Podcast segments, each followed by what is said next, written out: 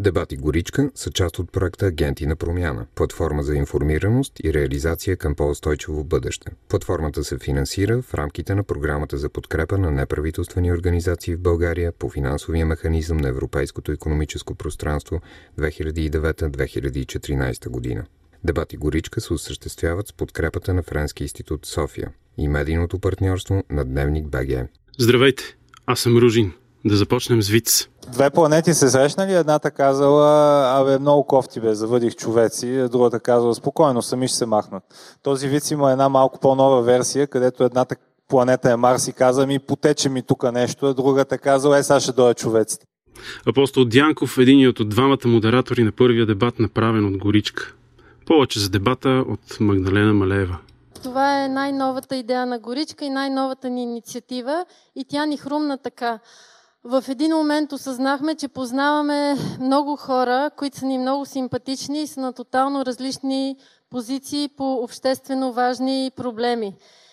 И аз много харесвам спора, дебата, диалога между такива хора – и затова решихме, че е страхотно такива хора да ги вкараме в една зала, да си говорят, да си изкажат различните мнения и, и да търсим конструктивни решения. Така се роди идеята за тези дебати. Искаме да ги правим често, периодично на най-различни теми, така че давайте идеи. Представяте си ги, нали? Двама души в средата на сцената, светнати от прожектори, леко притеснени, опитват се да обяснат на стотината в залата за какво и да реч. За какво и да реч? Това, което ще чуете тая вечер е истински дебат. Нали? Това не е нормалната панелна дискусия, където всички сме с вратовръзки, четирима души представят откъде идват и казват малко по някакъв въпрос. А всъщност тези е, хора тук на подиумите са се готвили е, от години за този дебат, но в последните няколко седмици наистина интензивно, мислейки и живейки с мисълта как те искат да защитят една от тезите.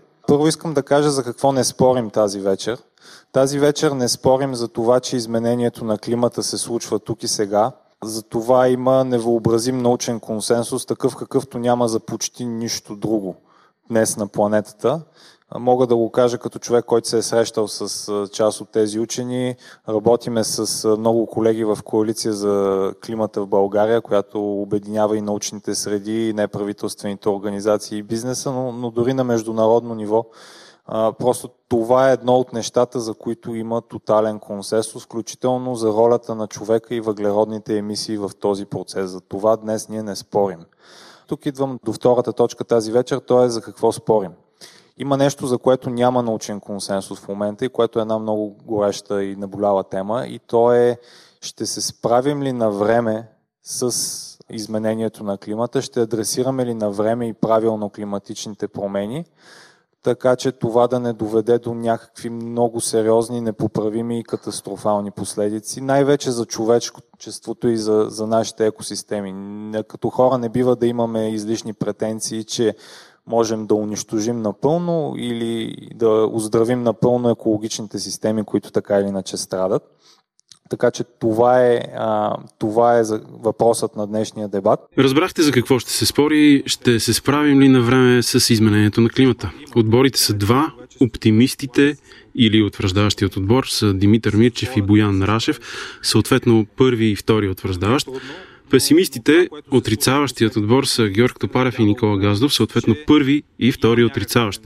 Публиката гласува два пъти преди началото на дебата и след края му. Който е съгласен с тезата на Горичка, че човечеството може да се справи с катастрофата, да се пребори, трябва да си сложи капачката от сайдера в тази кофичка тук. До отбора ще се справим. А който мисли, че няма да се справим, да си остави капачката в тази кофичка. И това е много важно да го направите, защото накрая ще гласуваме още веднъж. И трябва да видим дали дебата е променил мнението ви и и по време на дебата също ще даваме коментари на публиката. Точно така. При първото гласуване преди една от няколко капачки получи утвърждащият отбор. Следва кратка визитка на Димитър Мирчев. Няма друг такъв човек в България, но ако се интересувате от климат и енергия, просто трябва да следите Димитър Мирчев във Фейсбук, защото а, дори Ники си призна Дори Ники призна, че Митко пуска а, неща по-бързо от него и не знае как успява да ги пусне по-бързо от него, но, но всъщност, а, що се отнася до климат и енергия, Митко е много актуален, смислен и бърз. Ето го и началото. Започва първи Димитър Мирчев в опит да ни убеди, че ще се справим. Да, започваме. А, единствената причина, по която си мислим, че не можем да се оправим и не можем да имаме цивилизация без да отделям парникови газове, защото не знаем, че това е така. А причината да не го знаем е защото нисковъглеродните технологии се развиват прекалено бързо. Толкова бързо, че последните 10-15 години абсолютно всички прогнози, с изключение на Greenpeace, за тяхното развитие и за тяхното поевтиняване ги подценяват драстично. И за батериите, и за фотоволтиците, и за вятърните, и за целия клинтех сектор.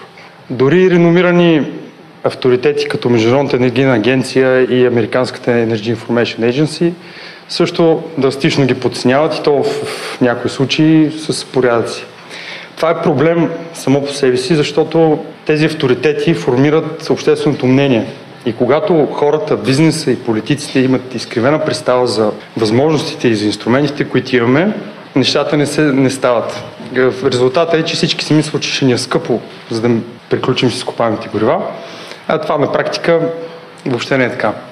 Например, при фотоволтиците и при батериите, те са точно същия хардуер, както е с чиповете, телефоните и телевизорите. Когато си мислите как се развива, как прогресират те, си представите същото нещо, което се случи с компютрите. Те си имат същото, на всеки няколко години се отвояват, докато на всяко отвояване цената им пада с около 20%. Това е историческата тенденция и тя има същите паралели с компютрите. Този ръст се нарича експоненциален и сам по себе си експоненциалният ръст е контраинтуитивен и повечето хора не могат да борават с него. Един простичък пример, ако вземете един лист хартия, на обикновен, ако сгънете 42 пъти, т.е. 42 пъти го удвоите, се получи един стълб високо тук до Луната, което само по себе си дава представа, че как ние не можем да оценим колко бързо стават нещата.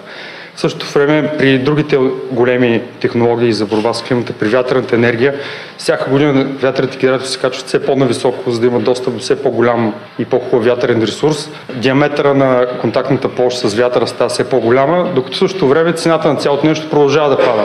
Електромобилите, те са пак същия хардуер, те пак ползват батерии и те също се отвояват исторически. Последните 20 години продажбите им се отвояват на всеки 3 години и половина. В момента те са 1% от продажбите на, на година на, от автомобилите. От 1% до 100% са точно малко под 7 отвоявания.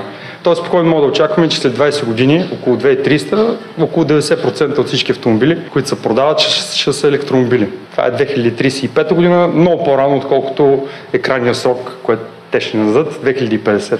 В същото време много важно за, за, за чистите технологии, че не говорим за една технология или за едно решение. Говорим за десетки, даже стотици решения, които вътрешно се конкурират помежду си. Няма, няма един тип фотоволтици, няма един тип батерия, няма един тип електромобил.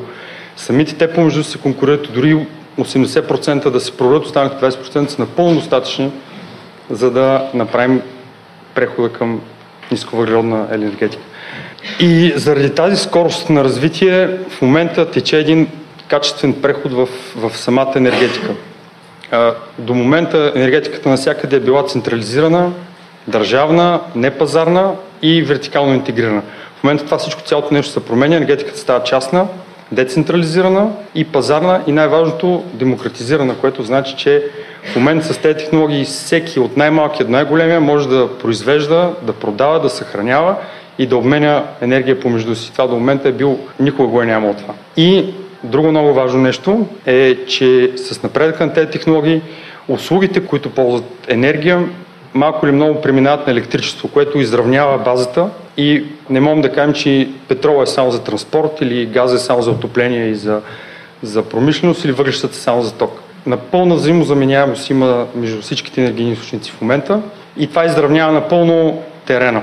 И ще приключа с най-важната промяна, която предстои в енергетиката, е навлизането най-накрая на информационните технологии, нещо, което се забави поне 10-15 години заради прекомерните регулации и липсата на пазар в енергетиката. Информационните технологии ни дават, в комбинация с останалите неща, ни дават възможност да събираме информация за всяко потребление, всеко харчене на енергия, всяко съхранение И самия факт, че можем да съберем тази информация и съвременните алгоритми да я оценим, това ни дава много добри инструменти за много по-ефективно използване на, на самата енергия. Тоест всички инструменти, които ни трябват в момента ги има, с, докато ги внедряваме, те ще стават все по-ефтини и все по-ефтини. Единствените пречки са, че в момента хората нямат избор. В България човек не може да отиде и да каже на тока, аз искам ток, на, на енергото, аз искам ток само от възобновяеми. Хората нямат избор. Трябва да се даде на хората възможност да избират. Всички искат чиста околна среда, всички искат да оставят на децата си по-чисто и по-спретната планета. Така че просто на хората, когато се даде избор, те ще направят правилен избор и ще се справим. Накратко от Димитър Мирчев. Свобода, пазар и ефективност през информационните технологии и едно роботче мърмот завива станьол някъде в циганската махала. Да не стават грешки. Аз съм за. Следва Вторият човек от другия отбор. Няма да се справим. също смятам за изключително голям капацитет и, и съм научил много от него и много му се възхищавам. Това е Георг Топарев с зеления половер отляво. Ам, Георг е един от тези гласове, които трябва да ги има в общественото пространство и в политиката в България.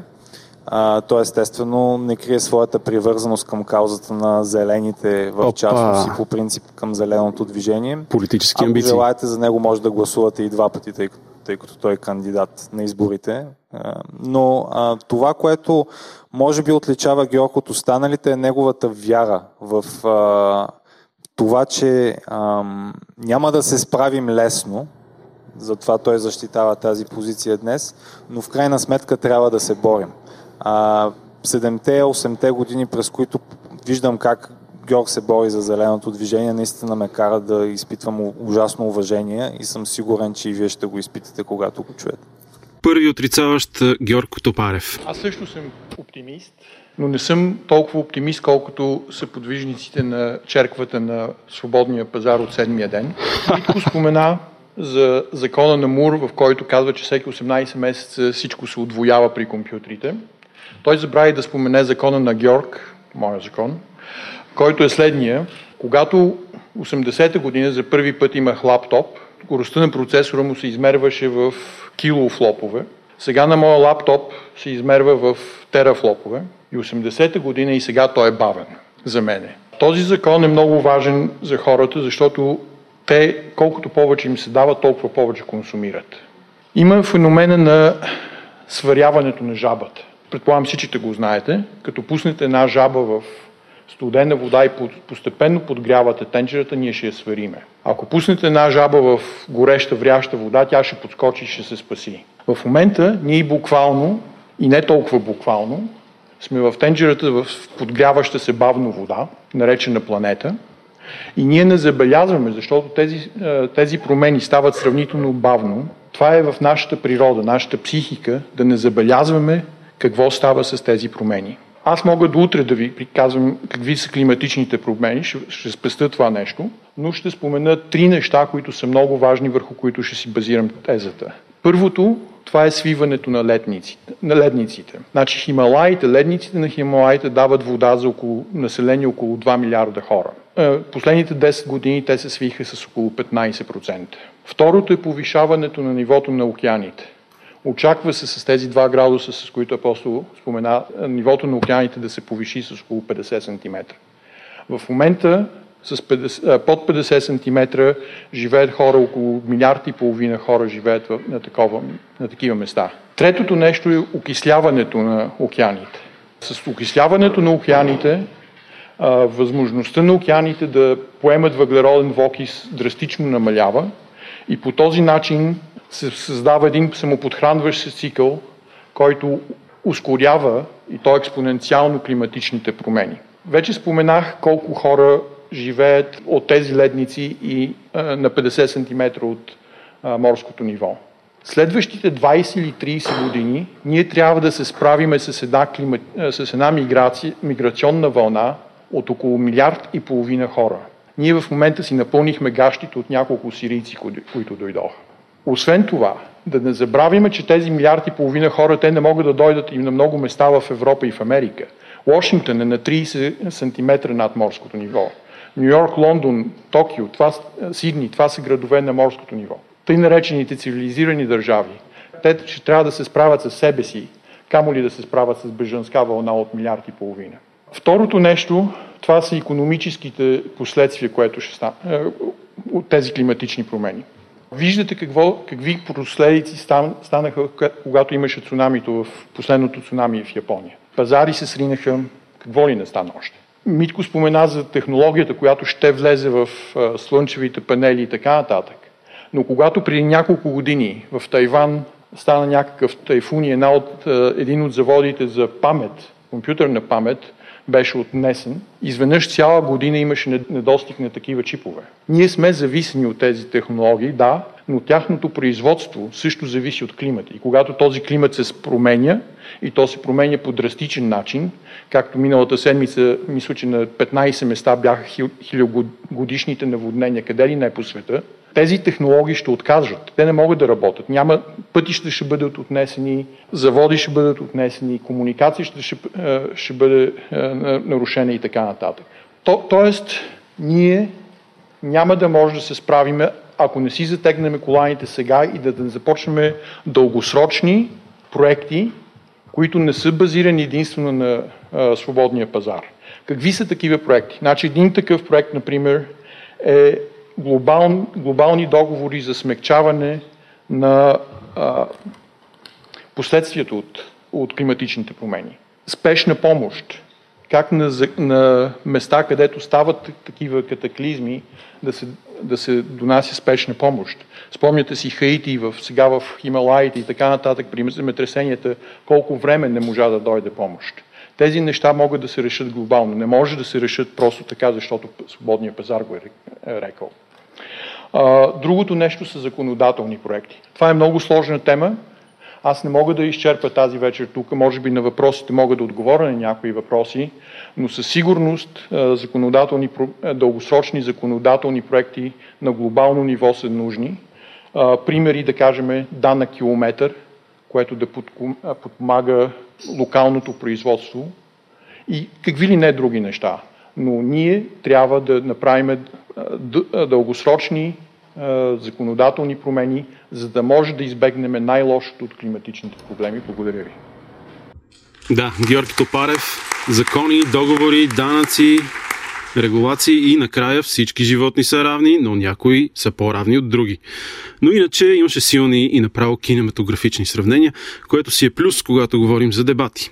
Следва игра с публиката, която позахапа господин Мирчев, ама не и се пълно с песимисти.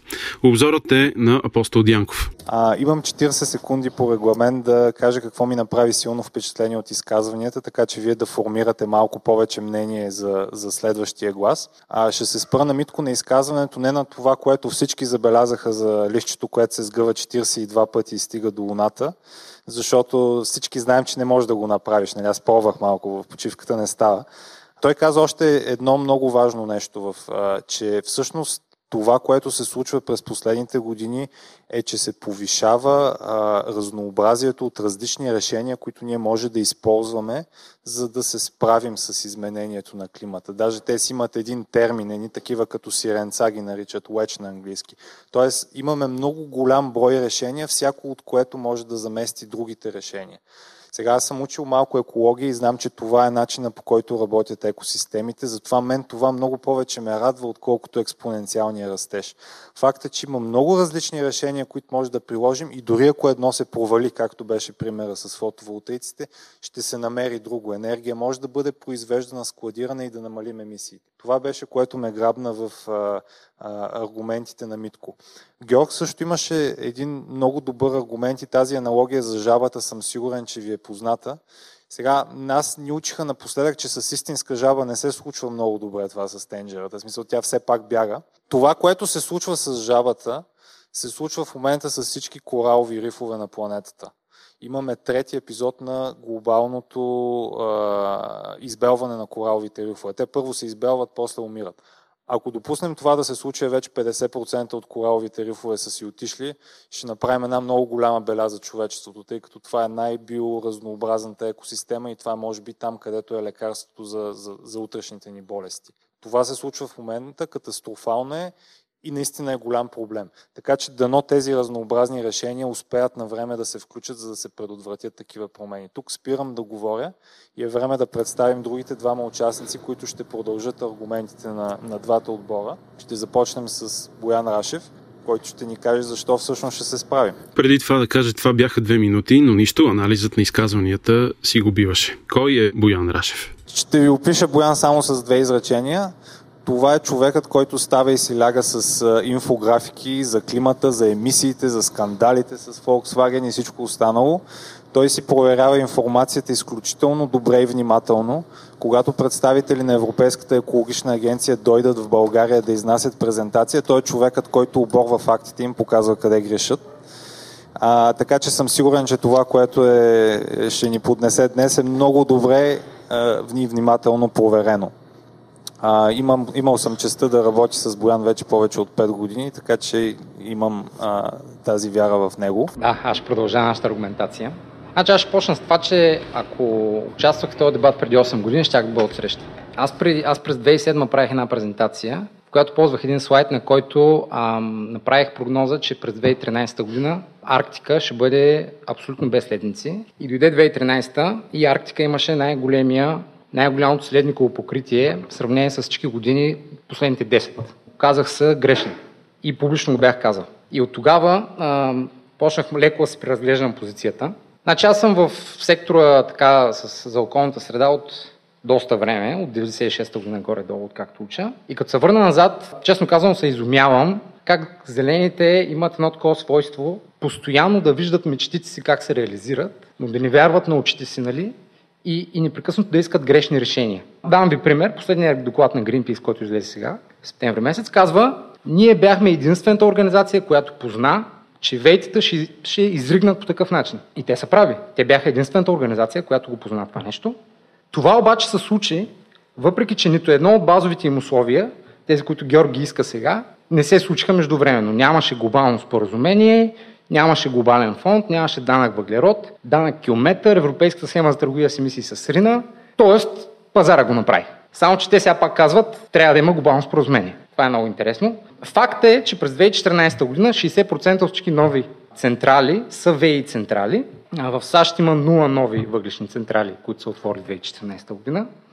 А глобалните емисии за първ път не се покачиха, въпреки че имахме ръст на економиката от 3, нещо процента нали, на глобално ниво си мислите това, което се случва. Значи Европа, Европа и Русия всъщност се достигнаха пика на емисиите още 90-та година. И от тогава те спадат. Това всеки го знае. Штатите се достигнаха пика 2005 година и от тогава те спадат стремглаво. Те спадат много бързо, с няколко процента годишно. Китай. До преди една година за пик на емисиите в Китай никой изобщо не си представяше, че може да се говори. Факт е, че през 2014 година Китай се намали емисиите с 2% спрямо 2013. Абсолютно неочаквано. Просто потреблението на въглища спря да расте, даже почна да намалява. А, много е просто. Замърсяването на въздуха, не, не изменението на климата, замърсяването на въздуха в Китай стана непоносимо. И, и комунистическото правителство просто не може да издържи повече, да си убива хората, защото знае, че ще го свалят. Обезлесяването е много интересна тема. А, обезлесяването всъщност спира, но това никой няма да ви го каже. Ако отворите Global, uh, Global Forest Assessment от преди една седмица, ще видите, че през последните 10 години имаме 0,8% намаляване на горите на световно ниво. Ако погледнете предходните 10 години, сме имали 2,8%. Тоест, рейта на обезлесяване намалява драстично. Всъщност имаме нетен приръст на повечето континенти. В Европа, в Северна Америка, в Азия, включително и вече в някои държави в Южна Америка и в Африка има нетен приръст на горите. И се очаква до 2020 година всъщност да достигнем пика на обезлесяването и то да и, и, и да почваме да имаме нетен приръст на горите навсякъде по света. То от към биомаса, между другото, го има отдавна. Според нас свободният, свободния пазар е перфектният механизъм за економически ръст и решаване на проблеми. Защото всеки, който иска да излезе на пазара и да спечели нещо, трябва да предложи нещо, което ти решава проблема. Той в противен случай няма, няма как да накара да му купиш услугата или продукта. С повишаване на доходите на хората, както и Митко каза, всички искат да живеят по-добре. И всички искат да оставят на децата си нещо, което е по-добро. Това го има навсякъде по света, то се вижда. Елементарни пазарни неща, енергийната ефективност и независимост, както и адаптацията към природни бедствия, ами те водят до намаляване на риска и до намаление на себестоеността на продукцията. Смисъл, това всяка една фирма го вижда и го прави. доколкото има смисъл за нея. Нещо много интересно. Всъщност огромна част от емисиите и неефективността и замърсяването съществуват точно защото държавата продължава да присъства в економиката твърде много. И, и, и това в България, ми погледнете ковачки. Нали, виждате тая империя на ковачките. Но всъщност огромна част от емисиите и неефективността и замърсяването съществуват точно защото държавата продължава да присъства в економиката твърде много. И, и, и това в България, ми погледнете ковачки. Нали, виждате тая империя на ковачки, тя съществува благодарение на държавата. Тя иначе няма как да съществува по начина, по който съществува. Значи замърсяването се поддържа реално от държавата. Тя през цялото време с субсидии, толериране по някакъв начин на замърсяването, на насилие над частната собственост, защото замърсяването е насилие над, над тялото на човек, чрез корупция и така нататък, а, всъщност тия фирми могат да съществуват само в някакво сливане с държавата. Коментирахме Африка и Южна Америка. Там има огромни територии, които никога няма да преминат през централизирана енергетика. Те ще прескочат така, както прескочиха фиксираните комуникации, защото там има огромни територии, където няма фиксирани комуникации. Те прескочиха цяла ера в развитието. Мобилните комуникации в Африка са по-развити, отколкото в Европа, между другото. От към услуги, защото те осигуряват безкрайно много услуги на хората. И най-хубавото нещо, има критична маса от хора, организации и бизнеси, които искат да си намаляват емисии. Има такова, има такова напрежение в обществото. Въглеродният отпечатък вече има значение. Колкото да е ирационално, за мен е ирационално, но въглеродният отпечатък всъщност има значение за пазарните решения. Аз работя с много фирми, имам много фирми, които са ми клиенти. KPI ни е да си намалим емисиите. Точка. Трябва KPI? да го направим. Това е. KPI? KPI е Key Performance Indicator, да. А. И, и, а, а политици с откровенно, как да кажа, прозамърсяваща позиция, говоря за класическо замърсяване и емисии нали, на въглероден диоксид, те са неизбираеми вече. Това е факт в повечето държави. Другото много интересно, фирмите, знам, без зелени политики няма как да привлекат качествен персонал. Това го виждам ежедневно, включително и в България с моите клиенти. Боян Рашев, чудно, чудно, енергийна независимост, свободен пазар в магазина за тъгала и чакаме светлото бъдеще да светне. До тогава ви пускам Никола Газдов да ви каже как стоят нещата. Преди това обаче визитка. Аз ще ви представя Ники, Ники Газдов. А...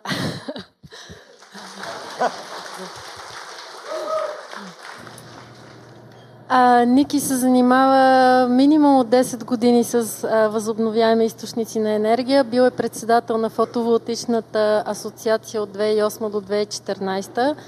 Освен това е татко на две деца. Освен това също е кандидат за общински съветник. Това Опа. наистина случайно се получи.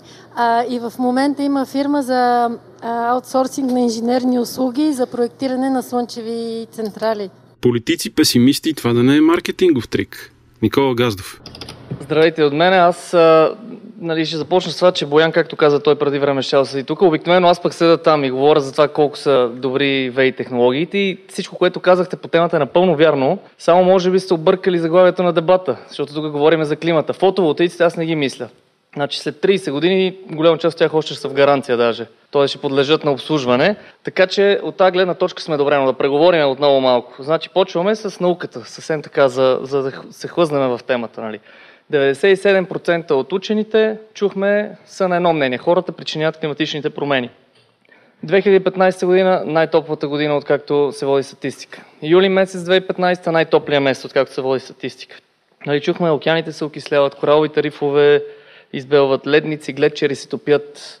Въобще ситуацията е страшна. Нали? Тук дори не говорим за белия носорог, който го охранява трима човека с калашници. Нали? Той е малко по-различна тема, но като цяло се справя много добре да, нали, да, да не псувам сега, но на природата да и направим едни не много хубави работи. Сега, понеже видях Владо Каролев отзад и знам, че той със сигурност не вярва на науката, която... О, Господи! Даже съм готов да заложа 5 лева. На науката, която казва, че климатичните промени са предизвикани от хората, затова ще цитирам финансовата индустрия. Какво и се случва на нея? Значи аз съм роден 81 година. От тогава до днес броя на застрахователни събития, които са предизвикани от разни климатични катаклизми, се увеличил трикратно. Преди буквално 10 дни Марк Карни който е гуверньор на Банка в Ингланд. Нещо като БНБ, ама истинско. Той, да, на една среща, организирана от Лойц на застрахователната индустрия, той направи едно знаменито изказване, в което буквално казва, че климатичните промени са огромното предизвикателство на нашия век и че всъщност е много важно и за страхователната и цяло финансовата, като цяло финансовата индустрия да осъзнаят, че тези неща се случват. И той даже каза, аз вярвам, че вие го осъзнавате, но въпросът е какво правим.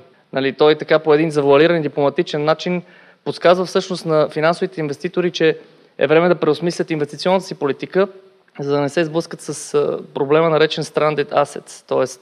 активи, които са заровени някъде, нали, да се получи един нов финансов балон, нещо, което виждаме с шистовия газ, всъщност индустрията в Америка, която се очаква буквално следващите месеци да започнат да пукат големи компании една след друга.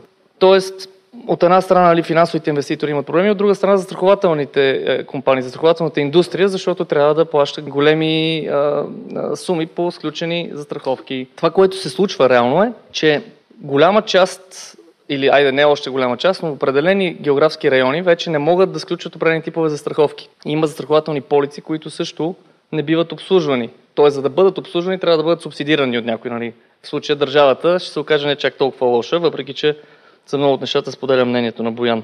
А, сега въпрос е, ако няма застраховки, няма економическо развитие и очевидно, че някой трябва да направи нещо. Въпросът е какво да се направи и кой. И трябва да е друг кой, който е малко по-некорпулентен от нашия кой.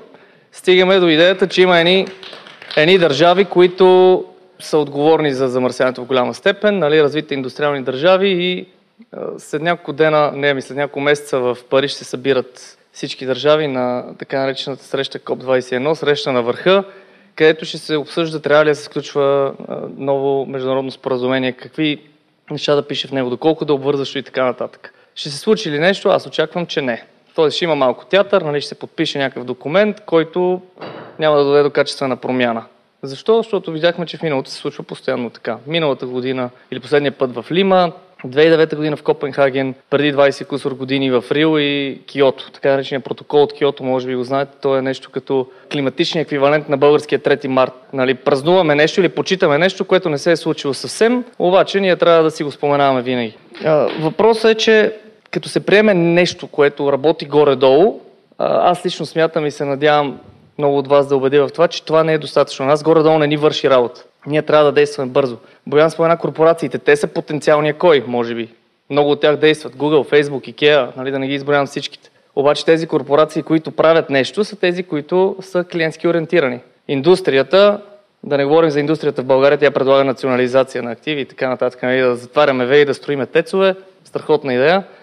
Но индустрията насякъде не иска да плаща за нови технологии. Те казват, ние сме си добре, някой трябва да поеме тук разходите, нали? защото иначе хората ще обеднеят. Тоест остават хората, като ги споменаваме, индивидите. Нали? Предполага се, че индивидите, за разлика от държавите и от корпорациите, имат много ясно дефиниран егоистичен личен интерес, да бъдат живи и здрави, т.е. да максимират ползи, нали, да минимират щети. И да приемем, че това, с което почнахме, все пак достига по някакъв начин до тях, климатични промени, консенсус сред учените. Егоистичният интерес казва дай да предприема нещо. Какво мога да предприеме човек? Може да гласува с портмонето си, т.е. да подкрепя компании, които се грижат за него и за здравето му, като си купуват техните продукти и да наказват други, които са мръсни, замърсяващи и му вредят и да не купуват техните продукти. Случва ли се това нещо? Не, съвсем, нали? Знаеме, че хората, сега и аз и всеки от вас до някаква степен, така предпочита да си купи нещо, което е изгодно без значение как точно е произведено.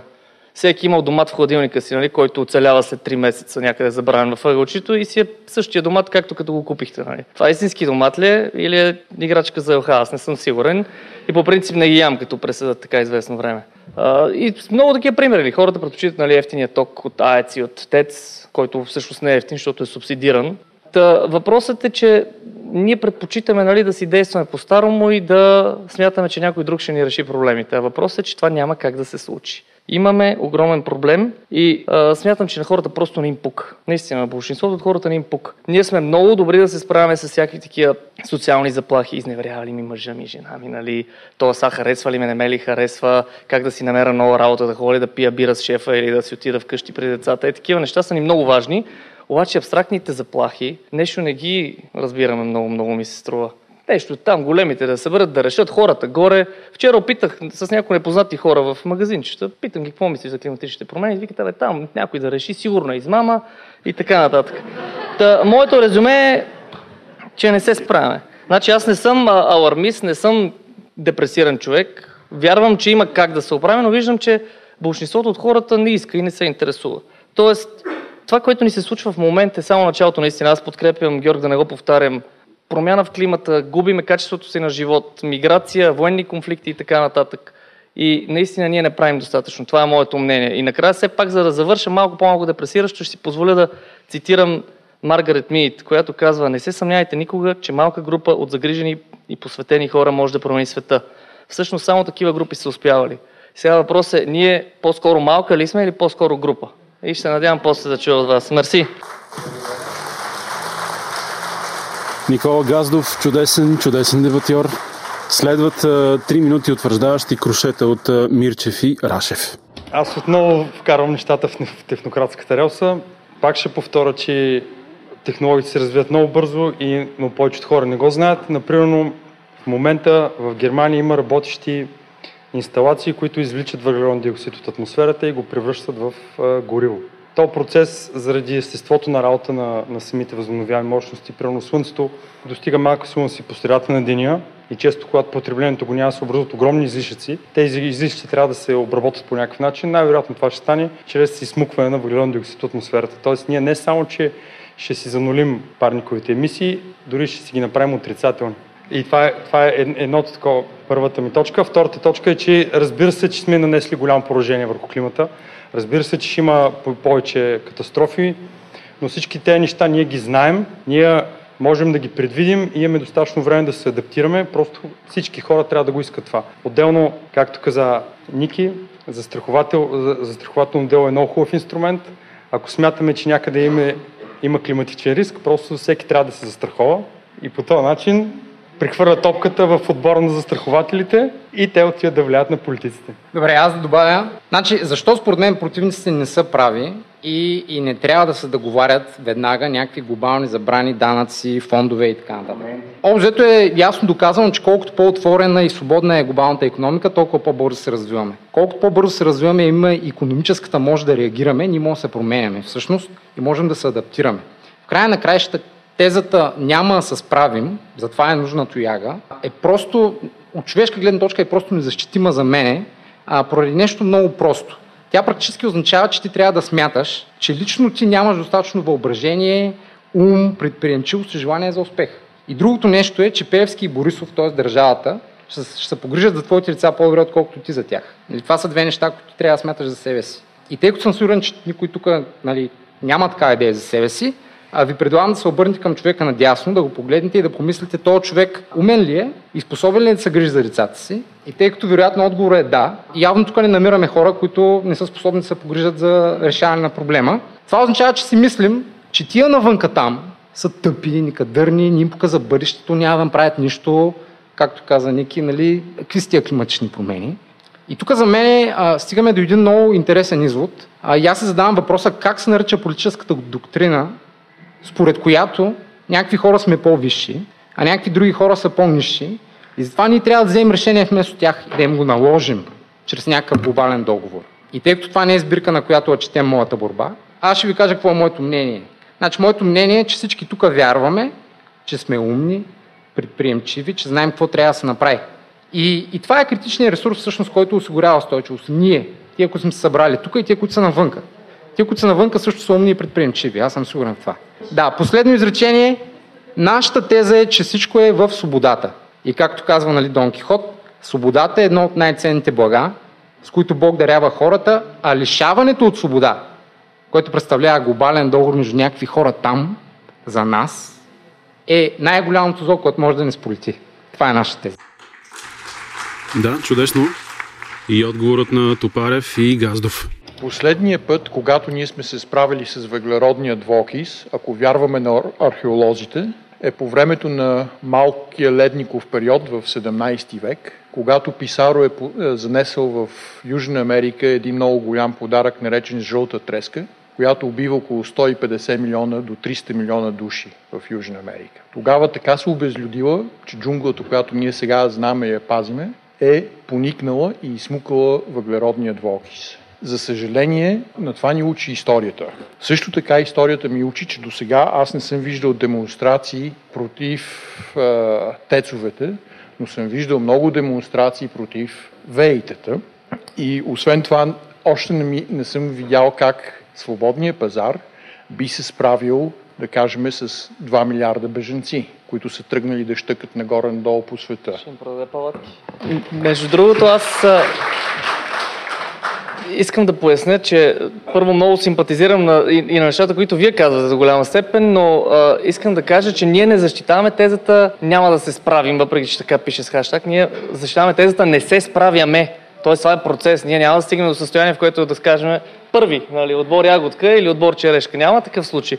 Ние вървим по един път, който даже не ни е много ясен. Не, действително много от нещата, които се случваме, ние успяваме да ги моделираме по някакъв начин, но не всички. И когато си говорим с ентусиазъм за ВЕИ индустрията, аз този ентусиазъм мога само да го споделям и да се надявам, че всички сме прави, защото това си изкарвам парите. Но видях много така наречени бумен бъз балони, т.е. балони, в които определени пазари много бързо порасват, много по-бързо, отколкото някой може да прогнозира.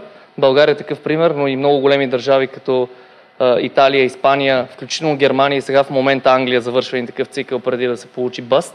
Това са част от причините да нарасне толкова бързо тази индустрия, по-бързо отколкото и Европейската фотоволтична асоциация, например, може да предвиди. Това е асоциацията на компаниите, които инсталират, произвеждат и така нататък такива компоненти. Но ние за да се справим, действително няма сребърен, или за да се справяме, няма сребърен куршум, който е само пазар или само регулации. Факт е обаче, че пазар в чист вид не съществува, освен в учебниците и може би на няколко други, на няколко други места, където се обсъжда това. Без регулации ние няма да видим нищо хубаво. И Боян е напълно прав. Регулациите се случват тогава, когато някой отиде при политиците и им даде нещо, което те да прочитат. В България направо им го дава написано да го публикуват в парламента или да го пуснат някъде за обсъждане. В момента наблюдаваме такова нещо, което всъщност отново е насочено срещу ВЕ индустрията. Тоест ентусиазмът е на място, виждаме едни трендове, които се случват, доколко те са устойчиви при по-дълъг период от време отворен въпрос. И отново ще се опитам да завърша оптимистично. Съгласен съм с това, че ние тук сме част от хората в тази държава и всъщност в света, които имат какво да кажат по темата, може да имаме различна идеология, различни възгледи, но имаме някаква насока, която е сходна. И това трябва да го използваме, защото е най-лесно да разделиш хората на тъпи и умни. Аз до някъде го направих и ще си призная, че като радетел за електрическа мобилност, имах един от първите електромобили в България две години служебен, исках да си купя първият ми личен автомобил да бъде електрически. Нямах достатъчно пари в този момент и сметнахме с жена ми, която е там, че е много по-важно да можем да пътуваме на дълги разстояния и си купихме един екологичен Volkswagen дизел. Така че... Хубави изказвания. Критиката за тапанарите по света. Моля вашите бутилки тук. Хубав Благодаря. финал, хубави изказвания за този първи дебат на Горичка. Това беше следва преброяване на гласовете. Добре, моля ви сега да си занесете бутилките, ако мислите, че ще се справим или ако мислите, че няма да се справим, да гласуваме още веднъж. Аз през това време ще използвам да благодаря на всички хора, които работиха за дебата, всички доброволци, Сцената е супер, Ани. Точно така. Благодаря ви и аз, че слушахте този подкаст на първия дебат на Горичка. Елата и на 28 октомври. не бойте ви. 40 на 58. Да, от това събитие ще има и подкаст, Ето го. и видео, така че разпространявайте го с приятели, когато излезнат. Точно така. Как се получи? Много добре. Благодаря ви пак. Вторият дебат е свързан с бежанците. Темата ще е в тази насока. Аз съм Ружин Приятен ден!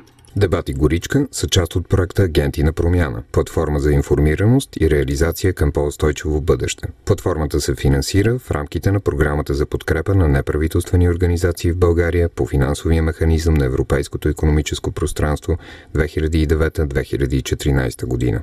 Дебати Горичка се осъществяват с подкрепата на Френски институт София и медийното партньорство на Дневник БГ.